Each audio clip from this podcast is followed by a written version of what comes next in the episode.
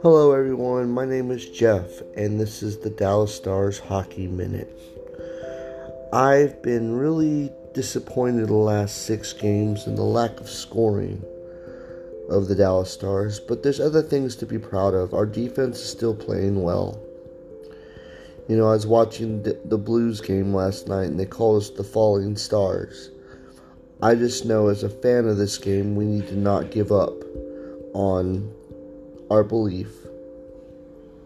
It's a wonderful game with a lot of intrail. We only have about 15 games left of the season. So let's talk hockey.